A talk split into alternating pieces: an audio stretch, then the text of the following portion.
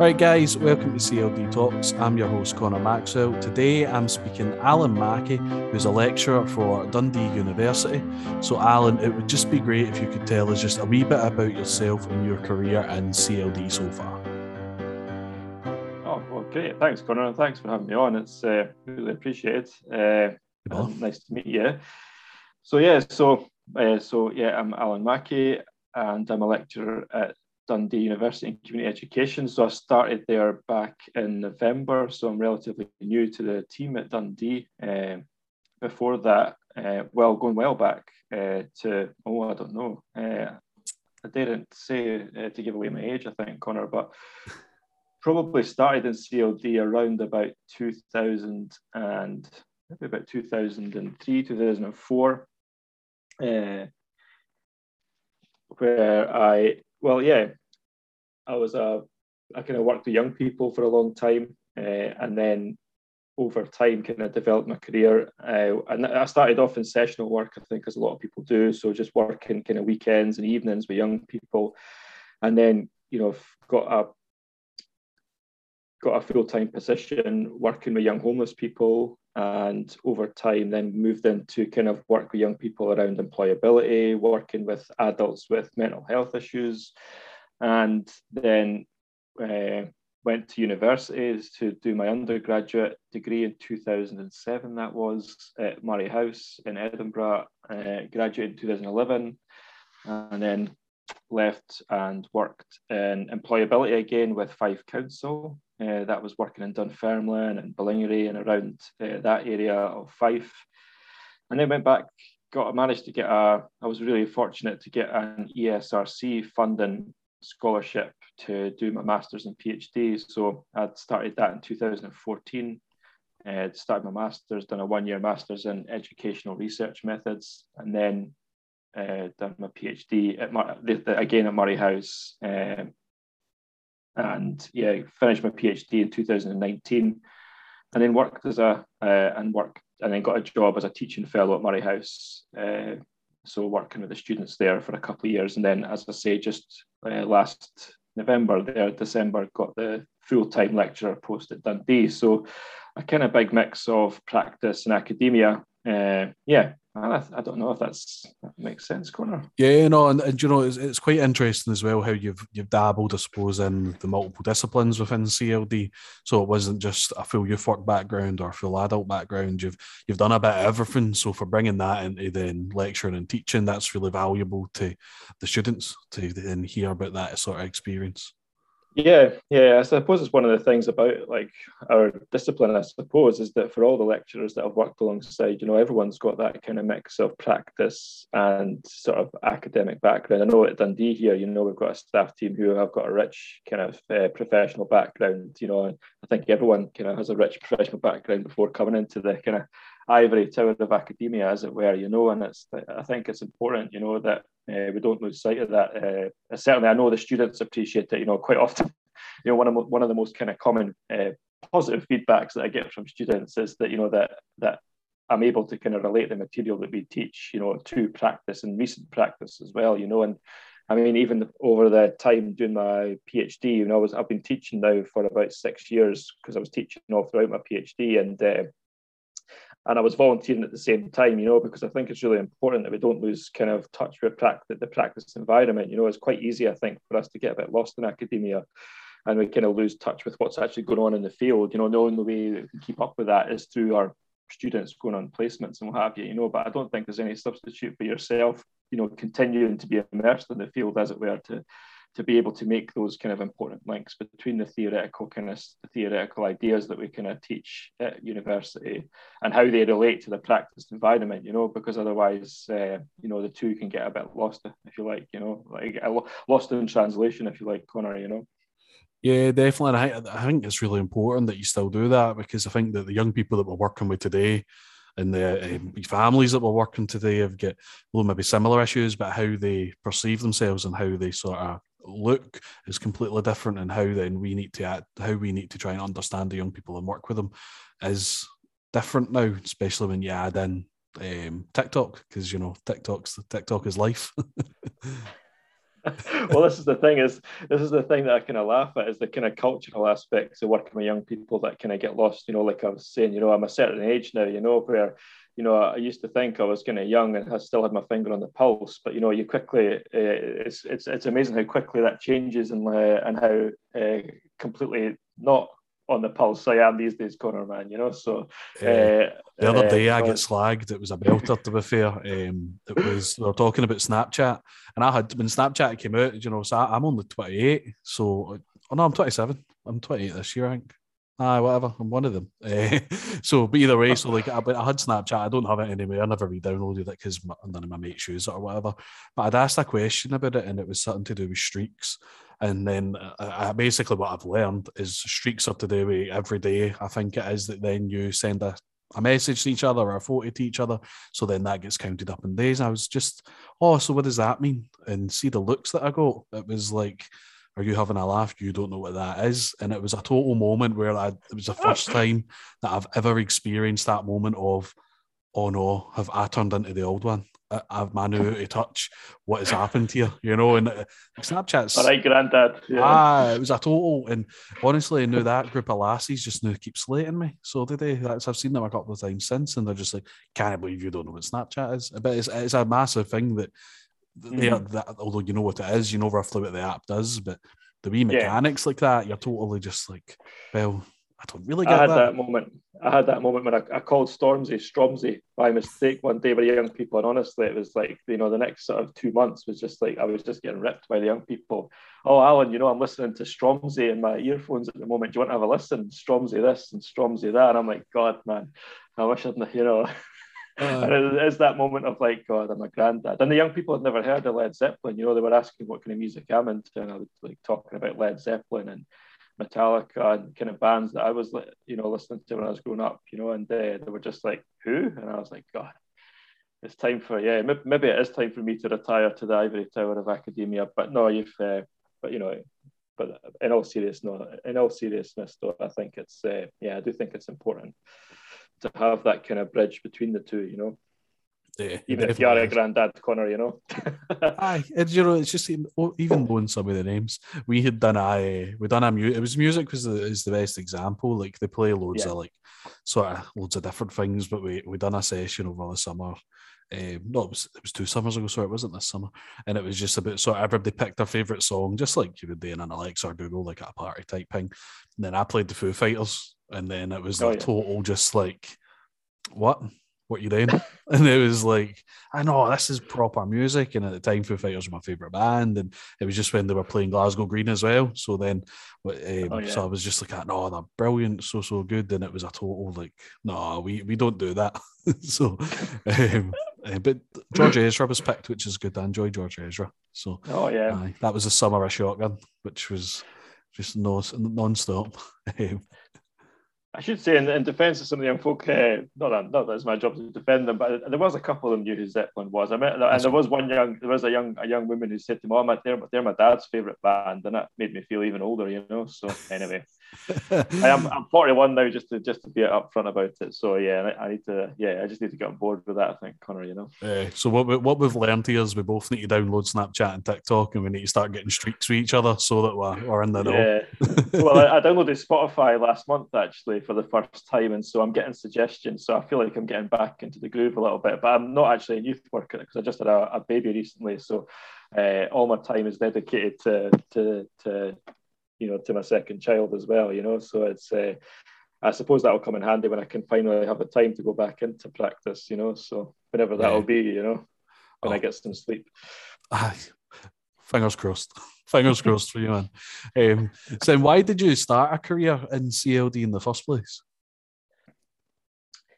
Yeah, so go, I suppose it goes back to that moment. Uh, yeah, it, so at the time, like this is going back to maybe like I say about 2001, 2002.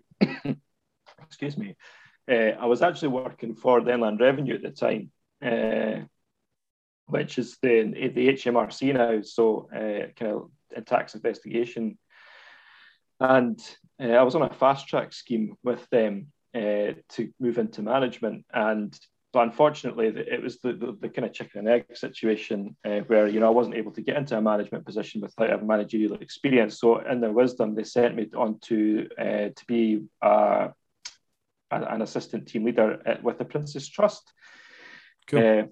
Uh, which I think is still ongoing. I mean, I, th- I think the scheme that I was involved in is still, I mean, I know the Prince's Trust is still ongoing, but I think the scheme I was involved in still still goes on. So at the time, it was uh, what I was doing was I was working with a group of young people in East Lothian, uh, and they were on a 12 week program. Uh, and I think the focus of it was employability. And so I was working with a team leader uh, at the time uh, who was a, a, policeman actually. And it, it was the two of us were kind of overseeing the group and uh, so that was and you know from the HMR so from inland revenue's point of view it was I was getting those management skills of being able to work with these young people now it was a bit of a baptism of fire because you've got to understand that at the time you know my knowledge of this kind of work was 0 mm-hmm. and so I was put into this group of you know young people who you know, for want of a better word, where you know, they were pretty challenging young people, you know, uh, all from kind of you know uh, challenging backgrounds and what have you, you know. And now I've got the kind of theoretical and practice analysis to be able to kind of understand what was going on. But at the time, it was like, you know, I had chairs thrown at me, I had a knife pulled on me, I had, you know, all these kind of things, you know, which at the time I was just had no idea what I was doing really, you know. But but but you know, I really enjoyed the work. This was the thing. And I actually hated my job at the Inland Revenue, but uh, you know, going back even further back, you know, I left school with no qualifications. I was absolutely non-academic, and my options at that time in terms of a career or whatever were limited. I mean, I wasn't even, I didn't even have a kind of vision of a career. You know, I was just living day to day kind of thing, Connor. You know, because of the background that I come from, I had no ambition, as it were. You know, so. Uh, beyond just you know maybe moving up uh, doing the best I could within the inland revenue. And that involved going to the Prince's Trust you know and, and I ended up those 12 weeks were trans you know transformative for me. I absolutely loved it. And uh, and afterwards you know I had a real I, I had the buzz about it and I was kind of looking into well how can I continue to be involved in this work, you know. And for a lot of the young people on the program, of course, I recognised myself, you know, that, that, those were the kind of young people that, that was me, you know, back, uh, you know, only a few years before, kind of thing, you know. Uh, with you know I, I, coming out of school with very limited options you know and I kind of compelled into a, a very poor job you know and uh, but thankfully, I kind of made the most of the opportunity I had. But I was in a position to be able to. I certainly, even though I come from a very working class background, you know, I experienced a lot of poverty. I didn't have a lot of the issues that these young people I was uh, working with at the Prince's Trust, you know, and I was, you know, I was, I was, I was wise enough to recognise that, if you like, you know, that mm-hmm. although I shared some similarities with these young people, there was also some important differences, you know, and uh, and anyway, so yeah, what was I saying? We're going off on a tangent there. So yeah, so I was looking into other alternatives and how I could keep my hand in in this kind of work, and I managed to get a. I started volunteering with Edinburgh Council, uh, doing sessional youth work. At, it was at Meadowbank uh, Stadium at the time, uh, and so I started volunteering on Friday nights with young people there, and and it just snowballed. It just snowballed. I, I was working with a really encouraging worker there who uh, got me into other youth work. So I was working at the, uh, I ended up working at a couple of youth clubs on other nights. So I spent, I ended up spending half my week, evening week, evening weeknights, volunteering with young people in different projects around Edinburgh, and then started to get paid. a paid role. so I ended up, uh, you know, getting, you know, I'd, I'd be doing my inland revenue work during the week, and then doing a bit of paid work in the evenings.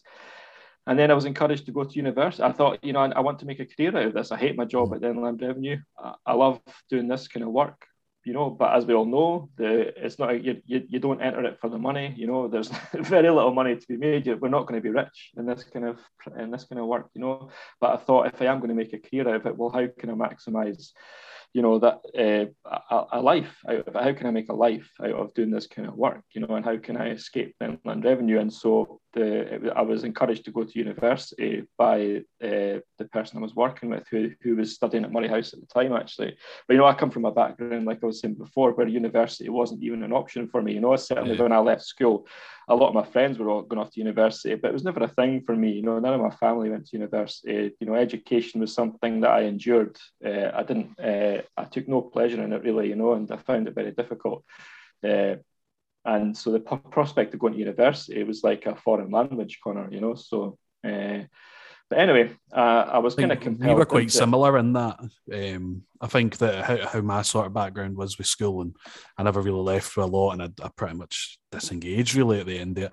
But it was just through sessional youth work and becoming full time, um, and it was my manager at the time was just really encouraging, and um, we had a few sort of we done a few wee deals here and there, just and then the, the plan was for then if we do get to complete the SVQ three, then the deal was if I passed that, then I would go to university because he'd done a lot of work with me for that. So I felt like, you know, I owed him that. So it was it's quite interesting actually how um, our journeys to that point at starting university are actually very similar. Uh, yeah, I think it's not unusual, you know, because now that I'm obviously on the other side of it, you know, when we've got students coming in at Moray House or students applying at Dundee, you know, I'm, I'm actually the kind of recruitment and admissions kind of team member here at Dundee, and uh, you know, and so I get a lot of the kind of inquiries from students, and it's, it's, it's, you know, for our discipline, our practice, or whatever, you know, it's it's not unusual. I don't think that a lot of the people who come on to do community education come from that kind of background where you know they've maybe not excelled at school and have been involved in community education as a sort of consequence, if you like, and but they've recognised the benefit that the discipline brings to people's lives because it's enriched their own lives, you know, and so it's not the case for myself, you know, uh, it was just really serendipity that brought me into it, you know, mm-hmm. but. Uh, uh, but certainly, I don't think it's unusual for you know for us. And anyway, I didn't because I didn't have the qualifications to go to university. You know, I was I had to go to my my partner. Uh, I had to basically compel me to go to evening classes. So I, you know, again, I was like, you know, uh, at the time, uh, looking back, it was pretty crazy. But I was, you know, working full time, volunteering a few nights a week, and I was going to evening classes, you know, uh, for a year to get access to go into to go into university because I didn't have those qualifications, you know. So, and yeah, and then as I said before, you know, uh, got my degree and then you know continued working in the field and. Uh, because I'd done so well at university, uh, you know, uh, which is a complete shock to me. Uh, obviously, you know that uh, I was I was encouraged to go further with my academic career, which I've obviously done. You know, but but again, serendipity. You know, meeting meeting good people along the way at every kind of juncture. You know, having uh, you know practitioners who encouraged me with the work, and then having academics who encouraged me with the academic side of things. You know, I've been really fortunate that I've had really supportive kind of guidance along the way uh, to, to to end up where I am. You know, because I'm really lucky to be where I am. You know. Yeah, definitely, man. How did you find the transition from being a sort of full time worker into becoming a lecturer? Because that must uh, be for, for me thinking about that, that must be really really difficult from the the hands-on like sort of hustle and bustle if we want to call it that to then um, being in a totally different environment where you're really responsible for these people's education and the future of community education and CLD. Yeah, I've never thought about that before. Actually, it's a good question. Uh, I think in some regards it's not been too difficult because you know the same principles that I kind of use with when I was a community worker, you kind of use in the university as well, you know, because we come from a certain kind of ethos in terms of our education, our practice, you know, and, and about kind of, you know, building from people's lived experiences and kind of drawing on uh, people's own knowledge and understanding of the world. You know, I kind of use the same principles as I do with the students, as I do with the well, I try to anyway. Some of the students might disagree with that, Connor, but but certainly, you know, like you know, always try and relate the kind of the, the issues that we're teaching uh, at university to people's own lived experience, you know, and that's something that's uh, that I, you know when I was in practice as well, you know, working with people, you know, trying to have a real understanding of their lives and their circumstances, you know, like like I was saying before about that Prince's Trust, you know, I kind of uh, you know, it kind of frightens me to think about the kind of what I was doing there, my lack of knowledge and stuff, you know, because if I think back now to how I would have handled that situation, it would have been obviously completely different, you know, mm-hmm. whereas with my employability work, for example, you know, like, you know, trying to have a real understanding of, uh, you know the young men and the young women that I worked with. You know, it's like you know you quite you get quite a lot of hysteria in the in the press and what have you about you know young wasters and young people who don't do anything, they're not trying, they're lazy, they're feckless, and all this kind of discourse mm-hmm. that you get. You know, which is kind of the kind of thinking I had when I first started the Prince's Trust Connor, to be honest. You know, but but having that having that experience in practice and having that kind of theoretical understanding now, it's like well, yeah, you know, the young people aren't where they are by accident. You know, there's there's a certain kind of you know structures in place which have led to this point you know and and being able to kind of understand you know their lived experience and kind of be able to kind of well it's you know employability uh, you know it's quite individualized in the way it, it operates. You know it's about you the individual getting a job you know but I think it's important for us as practitioners that you know we're able to kind of have that kind of holistic understanding about poverty, inequality, discrimination, stigma, and all those kind of issues which are impacting on the young people's lives, you know, and kind of tried to bring that into my practice, you know, and then starting from that point, you know, speaking to the young people, uh, understanding their lives, and then being able to kind of work from the issues that are essentially holding them back, you know, but uh, you know, as I'm sure as many of the people listening to this and yourself, Connor, you know, we only have so much kind of power to be able to kind of you know do anything about what are you know massive massive issues that are impacting on you know all of society without you know uh, yeah, the, the big thing that we can do is we can we can try and show the we can show the directions and then we can show we can have the conversations about if you keep up certain types of behavior this is where you're likely to end up. And or if you participate in this program then we can hopefully then get you maybe out of that cycle. And but ultimately it's and i think what the amazing thing is really about community education and cld it's, it's that choice and that element of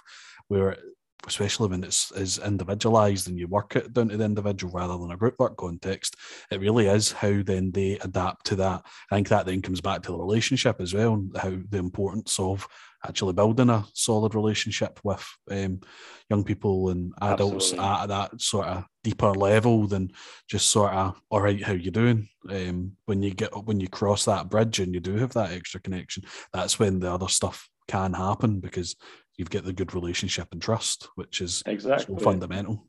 Yeah, bingo, exactly. Totally, Connor. Absolutely agree. Absolutely agree. Yeah. It was just what sort of have you had any like role models, or has there been MD that's maybe um, sort of influenced your career in a certain way that's made you maybe do something differently or doing a project or something? Yeah, probably, probably too many to mention. I think, cool. yeah, this goes back to that kind of point I was making earlier, I suppose, about having that support, you know.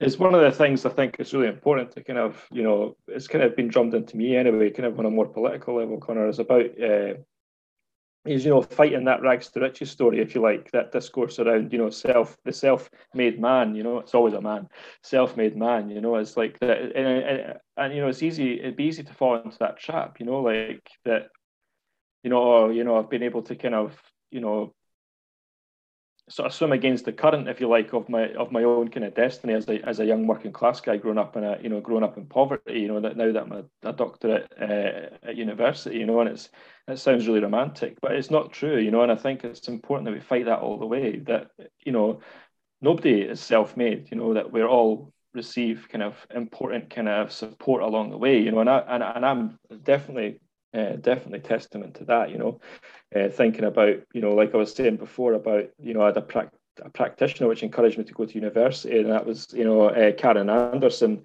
who now runs an organisation called She Scotland. You know, so I was really lucky that Karen was my first boss, if you like, in this. You know, she was my manager at the sessional at Meadowbank, you know, and she, as I say, she was studying at the time, and she was really encouraging to me, really kind of encouraged me to go to university, to make me believe that I could go to university, you know, and that it was for somebody like me to be able to go to university, you know. Whereas I was, you know, I would put, you know, she she would talk about it, and I would poo poo it, you know, and uh, she really took me under her wing. Uh, and it was her that she was also a manager in the youth projects, uh, Granton Youth Centre uh, in Edinburgh, and uh, and yeah, so I was really lucky to meet Karen. You know, my partner, you know, my partner's from a, a kind of different social background to me, where university was kind of more the norm, you know, and she was also somebody who kind of encouraged me to go to to study, you know, to be able to kind of make a career out of community education.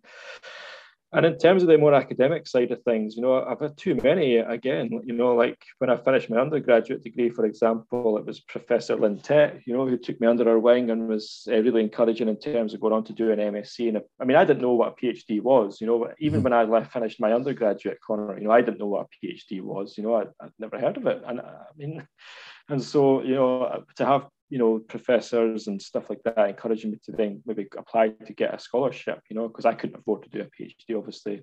Uh, so, you know, people like Lynn Tett and uh, all the staff at Moray House, like Mae Shaw and Jim Crowther and people like that, who were, you know, offered me nothing but encouragement uh, in my academic life. And even up to now, like people like professor, and I've got a good friend, Akwugo Emejulu, who's like uh, offered me, you know, sort of critical kind of academic intellectual stimulation over the past kind of five, six years, really challenged my own kind of, you know, center as a kind of white male class warrior, if you like, kind of encouraged me to think beyond that and think in terms of kind of intersectionality and those kind of things, you know, big ideas and how I might be able to kind of bring them into, you know, my own life, but also into the kind of uh, teaching that I do, Connor, you know. So, and I think, you know, I've got too many to list, man. You know, people, yeah. you know, like I'm saying about challenging that self made man, that kind of, no, that's not the case. You know, I wouldn't uh, be where I am without uh, massive amounts of kind of, kind of support and encouragement every step of the kind of way, you know, from the inland revenue uh, and hating my life uh, working in an office environment to now, uh, you know, loving what I'm doing, you know, and I love the dis- I love community uh, education and I love uh, working at uh, Dundee University, you know, so uh, and I've got so many people that, and I'm sure that everyone's the same, you know, we are all the same if we really, if we really reflect upon it, you know, that, uh, yeah, yeah, Sorry, totally. No, of course, but you know, but I think it's like, I think when you when you think back to, especially if you're looking at like the, career and, and how long you've done and what you've done, there's so many people along the way that do just totally support and help you. And I think it, it's nice to think back to that sometimes because it could be in that moment just such a small something, but then actually how, how that can potentially like that conversation or that interaction changes you for your the rest of your life potentially, you know. And it's just nice to look back sometimes and to just to sort of how people have supported yeah. or helped. And I think it's really important to pay it forward as well, you know. So now that I'm in this quite privileged position, you know, like at Edinburgh, I've been fortunate enough to be able to support other students, you know, from similar backgrounds onto other things, you know, and uh, and to kind of use what very little influence I have to be able to help others, you know, to kind of to, to recognize that yeah, I've I've I've really benefited from it. So now it's like, well, how can I support others to, you know, in the same way, Connor, man, you know? So, and that's what yeah. I try and do, you know, if I can, you know, I do my I, best. And, yeah. and that's so important. That's so important to have that experience as well. To you've been helped this way, so you can then potentially then help others and pay that back, man. I think that's brilliant. I hope so. Yeah. Yeah, brilliant, man. So, what was your PhD in? Uh, yeah, so I was looking at um, looking at social justice issues affecting okay. young people. So that was so uh, I took a group of 20 young people uh, growing up in one community in Scotland. And I just, uh, so, and I did something called narrative research with them where uh, it was like really unstructured interviews. So just, you know, sitting down with them a bit like you and I just now, man, you know, and just saying to, and just asking them about their lives, you know, tracking their lives from, you know, from their very early the very early lives all the way until they were speaking to me at that moment. So that was young people, they were aged between 17 and 24. And then I was using like a, a, a social justice framework uh, from Nancy Fraser. So she's a famous uh, kind of noted feminist kind of theorist, and she's got a framework of social justice which looks at uh, the kind of economic injustices, the social and kind of cultural injustices that affect, and the kind of representational or political injustices. So that's about people having voice, being able to influence decision making processes. And so I was looking at their kind of life stories through those kind of three spheres, if you like, the political, the social, and the economic, and looking at well, where are the injustices, and then importantly, thinking about, well, what is the youth work response to these injustices? So I also interviewed eight practitioners in the community that I was working with, eight youth work practitioners, uh, to find out what were the kind of things that they could do what were the limitations that they could you know what were the limitations on their ability to respond to those social injustices, if you like. And so, uh, yeah, and so that was what I was doing. And so, just to give a quick rundown of my results was that you know that the young people I was working with, you know, they they there was kind of multiple injustices that the young people, you know, they were all growing up in poverty and inequality, you know, and uh, you know some of them, you know, were living in households where you know parents were having to choose between food and heating, uh, that kind of thing. You know, the young people suffered like quite a lot of stigmatization, you know, by just by virtue of being young, unemployed, you know, and they were very aware of that kind of stigmatizing discourse, you know, that was around for them. And, you know, they all, none of them were interested in politics, you know, because they seen politics as something that was beyond their lives, you know, mm-hmm. that was something that was done to them, you know, they didn't have any influence, so why should they bother, you know, and and uh, they weren't listened to, etc. And in terms of the youth work response to that was, you know, that the youth workers were unable to respond to these big issues because the funding uh, regime, which we all probably a lot of people are aware of, mm-hmm. is very tight and very narrow around kind of goals around employability and that kind of thing, you know, and that the practitioners found that really, you know, they had to work around uh, the kind of funding structures, if you like, to be able to respond to the kind of social justice needs that the young people were expressing, you know. So, yeah, uh, but yeah, it's available for anyone to read if they're interested, you know, the, my PhD and yeah. Uh, I think it's interesting the idea of limitations that um, practitioners have in terms of what they can do to support young people in front of them. Um, something that I've I've never really actually thought of too much, even just from my own point of view. That um, if there is challenging behaviour, or there's different things like funding's the obvious ones, but what are the other things that could potentially come up, like potentially your environment or um, staff team just maybe not working together, communication. I don't know. There's so many different sort of things. It's actually it's an interesting thing for I think me to maybe look at in my current role actually. Yeah, I think the main thing is one of the kind of key things is just about having an awareness of these issues that are affecting mm-hmm. young people. And it's like, yeah, and I think like what you were saying before is about, you know, have one of the things that the practitioner said to me was just having the time to build relationships, you know, and obviously that's like the core of what we do is about building relationships with young people. And for a lot of young people we work with, certainly my own experience is that, you know, you're just another suit, you know, and there's a sort of level of kind of skepticism about who you are kind of thing or cynicism if you like about well this is just another suit coming to speak to me you know?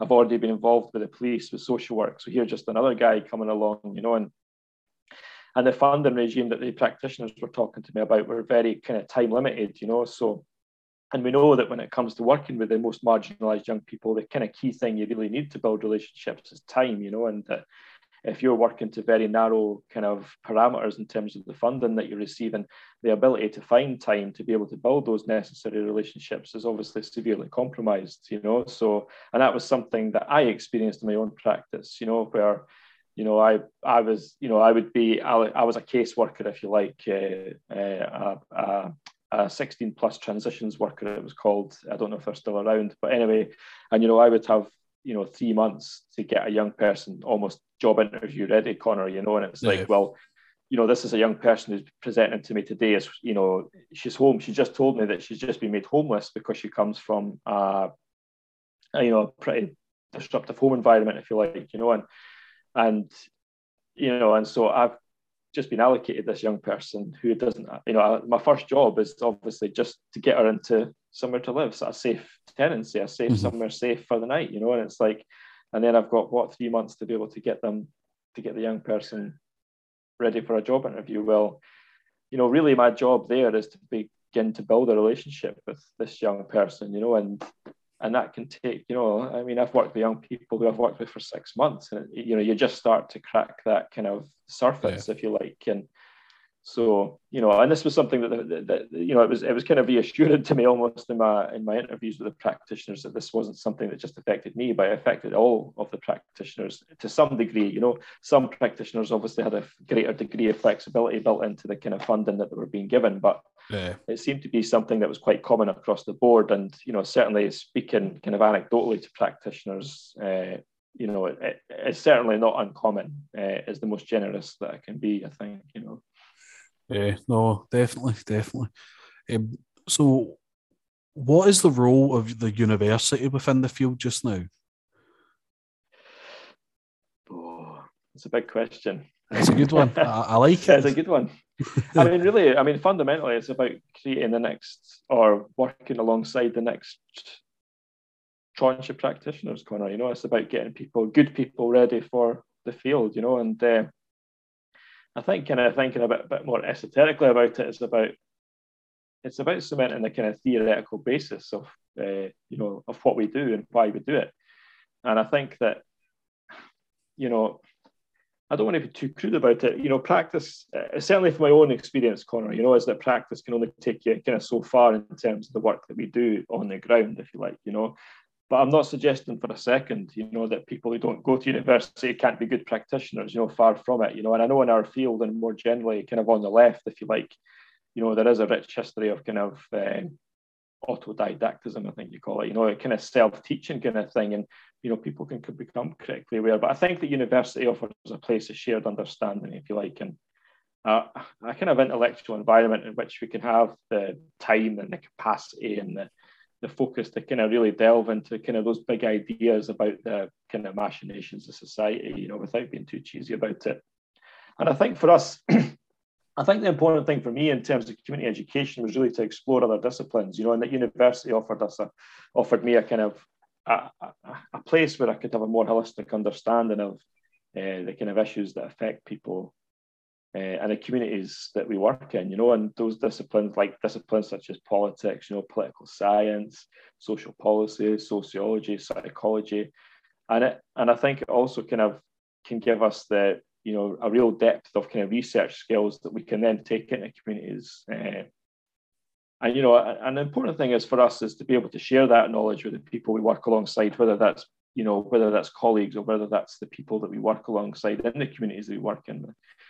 And uh, yeah, I think yeah. fundamentally, university offers us a kind of place where we can really get really into the kind of understanding about issues such as inequality and marginalization and discrimination, you know, the and I kind of think it helps us to be able to contextualize the work that we do. You know, I think that what the, the key thing for me at university, I think, Connor, was that, you know, I like I'm saying, I had this kind of narrow understanding about the individual, you know, the, the individual, this is, you know, this is a person I can help on an individual basis without having that kind of broader analysis about you know those kind of issues like I was talking about earlier that kind of mm-hmm. really affect the person's ability to be able to kind of you know, pull themselves up by their bootstraps, if you like, you know, to understand that there's kind of issues going on uh, at all levels of society, which might be impacting on a person's ability to be able to pull themselves up by the bootstraps, if you like, you know. Um, yeah, yeah. Yeah, and I, I, think, I, sorry, Connor. Oh no, so I was just going to say, no, I think what, for university for me was the I'd went into it quite just sort of. I've said it before actually in this podcast. Quite, um, suppose maybe arrogant about the idea of um, like university. I was quite. I was there for the C's, my fifty percent, and but then being in it actually really helped me sort of understand the, the, the real reasons why we do what we do and how you link theory into practice. And I never thought I would be that kind of guy that get into that. And um, it really, yeah, it, I really did. And, you know, it totally, it opened my eyes into a sort of wider sense of what we really do. Cause I think I was maybe just quite, it's quite maybe narrow minded where I never would have thought I was at the time. Um, whereas I think actually getting in and experiencing that, but also when you're in it, giving it a go and not just sort of being like, oh, it's fine. Because actually, then when you give it a go and you have those sort of deeper conversations, but then when you're having the conversations and you start to understand the context more and you're able to contribute that way is totally really important. And that that's where I'd found my big sort of difference was when when you start to understand the maybe the fancier words or, or the context in this way, because a lot of it sometimes you sit and go, oh, I don't know what they mean. You're what, what do you mean by that? But then when you get more comfortable, you ask the question, what does that mean? How does that link? Then when you can contribute, then that's when you really see the difference. And that was for me, the big thing was just accepting, right, well, I'm here. Let's get a go and let's actually put in the effort. And I'm really glad that I did. I'm really, really glad that I did because now I'm in the position I'm in now, you know, and I wouldn't have been yeah. if I, I really never gave that a go. So it's, aye, it's it's it's good. It's the same as that. I mean, that is exactly the same as me, Connor. I went, I went to university to get my certificate to practice. That is it. You know, that is it. I went to get my, you know, my ability to be able to practice. You know, and and then you know, it was a complete accident that I ended up really, you know, getting really into it. You know, I didn't really have a political bone in my body, not really. You know, and uh, and then being exposed to these ideas and these concepts and stuff like that. And it's, it's, something that I come across all the time with the students as well. You know, again, this is not uncommon. You know, it's that students come with the idea. And some students come all, almost with a kind of anti-intellectual streak, if you like. You know, they're not interested. You know, I'm just here. But then, you know, at some point in the journey, a light bulb goes on, and it's like, and suddenly, you know, they get it, and it's. Uh, and yeah, and it's like yourself. I don't want to be arrogant about it. You know, university isn't for everybody. You know, it, it definitely isn't. You know, and uh, and God knows I can testify to that. You know, given my own background, but I do think that you know, yeah, I don't think people should write it off. And I, and I think the other thing I was going to say, Connor, just about the, it's not all about theory, you know, it's, you know, that, you know, at university with scaffold students' experiences in terms of practice placements, you know, and that each year that goes by, you know, students are exposed to greater responsibility in the field. But, you know, but that kind of mix of theory and practice, you know, which Freire, you know, we all, you know, Freire talks about in terms of the praxis cycle is about that kind of ability to have the, the, the space to be able to go into practice, go into your placement, and then come back to university. You know, we talk about the theory, about all these big ideas, and then you go back into placement and kind of really have that kind of reflection, practice, and new knowledge kind of cycle going on you know for students themselves and and and they, they're able to kind of then take those big ideas into into practice and think well what does this actually mean? You know and they're able to kind of make those big connections that, that show that yeah these things have purchase in people's lives you know and that you're able to kind of you know as i say take those big ideas into practice. And you can share them with with colleagues you can share them with the people that you work alongside you know and uh, uh, yeah yeah, and we're there to support and encourage students to reflect on their values as well. You know, we all, I know community education is all about you know values, about our values, about and it's something I always encourage students to, to reflect upon is you know the, the kind of mix, if you like, between their own values, the values of the kind of political kind of state of affairs that we're in just now, and you know the placement values that they're on. So if they're in practice, what are the values of the of the agency that they're working alongside? You know, and, and sometimes these values can clash. And I think it's important that students have the space and the tools that university offers to be able to kind of really reflect on that kind of interplay of values as well. And to and to again to bring in the kind of theory that we talk about into those kind of conversations about well where do our values lie when it comes to things like employability? Or when you know I, I, always kind of challenge the students to kind of uh, to kind of really critically analyze the language of CLD around kind of things like resilience or empowerment and the way that these terms can sometimes be used I think personally in quite a kind of negative way, you know, and that it's important for us to be able to kind of think carefully about the work that we're doing. If it is around kind of things like empowerment and resilience, you know, like what does resilience mean for somebody grown up, uh, a young person grown up in severe hardship, you know, and what does resilience mean you know, maybe for a young person who's grown up in a in a place where they're not facing as many challenges as that other young person, Connor, you know. So I think just being able to have that kind of critical capacity to be able to kind of think carefully about the work that we're doing in the field, you know, I think that, you know, it's I think it's university's role to be able to kind of arm uh, students with the tools to be able to do that, if you like, you know. So I don't know if that makes sense. I hope I've yeah, I, I know it totally does. It totally does. Um, it's it's interesting that you mentioned language um, because in the podcast that I recorded just previously, we, we, we chat a wee bit about language and a bit about the sort of terminology that we use to like maybe how you write things or how you speak about things or what can alternatives be. So maybe because a lot of the things can sound very negative and what how would you think? And about maybe even just changing the thinking a wee bit about i suppose if you write that and that young person reads that how will they feel? So and just having this sort of idea you know of being maybe a bit more aware of the words that we put out there and how we say and deprivation. Yeah it's a big one isn't it? Yeah totally. Deprived young people is a bugbear of mine, you know, talking about people in those terms. Quite, yeah, yeah, yeah. So yeah, I think it's really important. But again, you don't have to go to university for that, Connor. You know, you can. Those are kind of those, those are kind of critical conversations you can have in the field as well, and yeah. you know. And I, I, think it's maybe something that it's cropped up a couple of times recently. So I think that there's maybe something to maybe do run about that. You know, there, there might be a, a, conversation to be had run about the use of language and what do we use. And I think lo- different areas and different local authorities and uh, third sector organisations, we all use different things. So is there a streamlining in that? That might be a massive job. But you know, you never know. You never know. Well, we have these conversations all the time, and now we talk about our, you know, is it service users, is it clients, or is it just people, you know, uh, or is it just people, you know? So those are kind of conversations we're always having at, at university, you know, about uh, how we talk about the people we work alongside, you know, and uh, yeah, and there, there can be quite some some quite passionate discussion about them. Uh, yeah. So yeah, I think there's definitely uh, there's definitely uh, something to be to be said for that Connor. Yeah, I totally agree with you, man. Yeah, definitely. We'll, we'll maybe put a tweet out when this comes out, and we'll, we'll see Get what people table. say.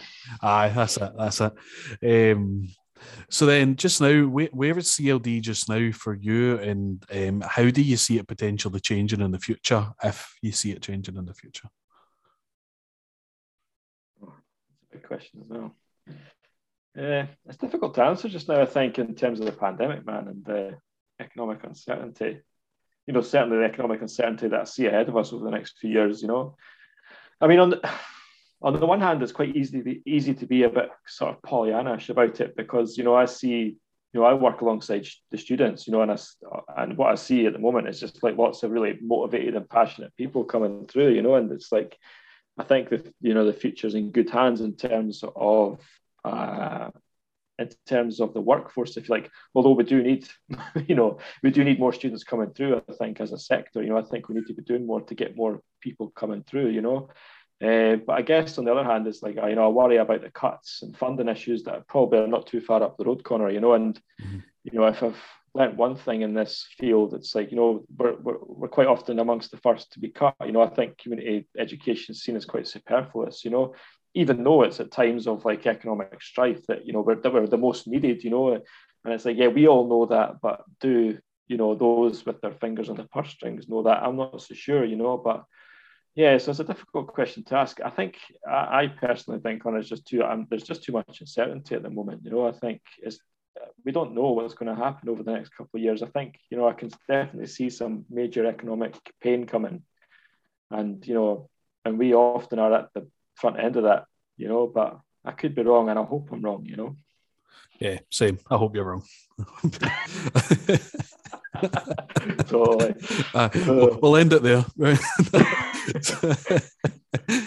um, but yeah, no, but I, I, think you know it's a very difficult question, but I think you're totally right. We, we really don't know um, how this is, and also at the moment with the pandemic, we don't know in terms of cases. Everything seems to rise um, just now, so it'll be interesting. It'll be an interesting couple of weeks. We'll be recording this on the 30th of August, so um, by the time this maybe airs, we don't know what, maybe what position we'll potentially be in. So um, that that can also determine, I suppose, what we're doing and how we're able to work with um, our clients or service users or learners or however we people. want to call it. People. Um so definitely man. Um so what we'll do now is this is the signature question that i put at the end of every podcast so um okay. and you probably answer this more often than not actually. Um so what advice would you give to someone who's looking to start a career in cld I would say do it. Yeah, I think you know we need good people in the sector. Uh, I think the thing for me is it's like you know having the, the experience on the other side, if you like, in office environments and stuff like that. Is you know it's such a rewarding career that, and importantly for me, it's got variety built into it. You know, and I think you know that was the kind of thing at the time. Is like I was going through the drudgery of an office job, you know, and it was just so repetitive and so dull.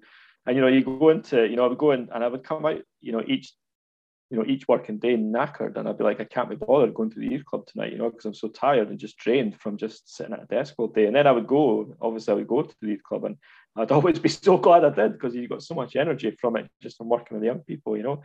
Even if you were taking abuse and getting pens thrown at you and stuff like that, Connor, you know, it's like it was just always, I just, I just enjoyed it so much, you know, and I, and so I think in terms of that, I think there's a big thing to be said for it. But I think, yeah, I think the most important thing I would say is it's just about like you know being curious man you know and i think this is the thing that's that's kind of helped me is about just having a sort of curiosity to the world and never stop learning always asking questions you know and i think the kind of key thing i would always and this is something i say to all my students man is just that you know that we're advocates for those people that we work alongside and it's it's up to us to be able to make the arguments of why the people in the communities that we work with matter you know why their experiences matter why their lives matter and and to be able to make those arguments, you know, we need to be as critically informed as we can, you know, because ultimately it's not really about us, man. You know, it's about the people in the communities that we work alongside, and we owe it to them to be as knowledgeable as we can, you know, to be that kind of curious, to be that kind of curious individual, you know, and and to be able to kind of understand that kind of interplay between society, you know, the global, the local, and the individual, you know,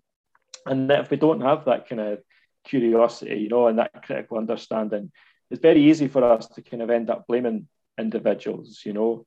And our practice, I think, is really important for us to kind of move beyond the kind of shallow self-help stuff, you know, that we see around us all the time. Not to say that's completely un- unimportant, you know, but I think it's important for us to be able to understand the kind of root causes of why, you know, issues such as poverty, uh, inequality, discrimination, racism, ableism, homophobia, sexism, and all that kind of stuff persists, you know. And if I don't, you know, we kind of end up quickly feeding into that discourse which blames individuals as this kind of idea, you know, taking me back to the start of my kind of talk was about kind of talking about that idea that, you know, we're all the kind of sole arbiters of our own destiny, if you like, you know. So and often, you know, the outcome measures that we work with you know, can facilitate that kind of shallow kind of thinking. You know, how many people did I get into work this week? How many people did I get a job interview this week? You know, mm-hmm. kind of talking back to my own experience, you know, without ever asking those questions about, you know, well, why is this young person unemployed? Why is there no decent work in this area for young people?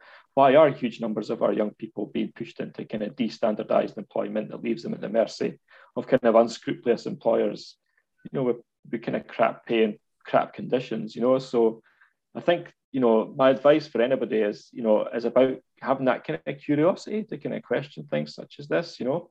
And again, going back to what we were talking about, I suppose it's kind of all connected now, is that idea about coming, you know, going to university can support this, but but you don't have to go to university, I think, to kind of have that kind of critical, curious spirit, you know. And I think it's that that I would say you should arm yourself with if you're looking to start a job in CLD, because you know you know, is beholden on us to be, you know, there's a certain ethical responsibility, I think, on us as practitioners to be, you know, curious and to be critically informed, you know, to kind of really be able to kind of support the people that we are working with, the, you know, the most marginalized, the most disempowered kind of members of our society. You know, we've got a duty to them to be that kind of, you know, to have that critical spirit. Uh, anyway, I'll get off my soapbox now, Connor, man. You know. That was brilliant. No, it's yeah, no, but you know, it's brilliant, man. Listen, thanks so much for joining us today. Um, it's, it's been oh, great to it's been great to meet you, and cheers for agreeing to come on. Um, so where where can people find you in like social media if you want them to find you on social media, um, in like uh, university sites and whatever? Yeah, well, I'm. I mean, yeah. So uh, I'm at Dundee University. I, I, suppose the best way if you were going to find me would be to get me on Twitter, you know, because all my details there, my university profile's there as well. So it's at Old Man Mackie. Uh, O L D M A N M A C K I E, Old Man Mackie. It's a nickname I got uh, because of my music taste, uh, Old Man. Yeah, so takes nice. us back to what we were first talking about. Is there's totally. some nice kind of circular loops here, Connor. Man. It's as if these things are planned. uh, almost. Old almost. man Mackie, yeah. That's yeah, a belt, yeah. that's a belter, man. I like that. yeah, please get in touch if anybody, yeah. And if anybody wants to come to Dundee University, I should plug our university, you know, that we've got a great team. And if anybody's interested in coming to university, you know, we at Dundee have got lots and lots of options for people to study and work at the same time if they like. And yeah, so yeah, get in touch. Brilliant. And what we'll do is um, we'll add links to Dundee University's website as well, where you can find more information if you want it. That'll be in the description. So brilliant. Um, so brilliant, man. Listen, thanks very much again. Um, it's been a pleasure. Well, thank you, Connor. A pleasure. Yeah, pleasure for me too, man. Brilliant. Cool. Cheers. Cheers, dude. Thanks very much to Alan for joining us on this week's CLD Talks, and thank you guys for listening as always. Hope you've enjoyed this episode and you have learned something from the conversation that we've had here. To find us on Twitter, go to at CLD Talks where you can take part in the conversation there and keep up to date with all podcast information. Thanks very much, and I'll catch you next time.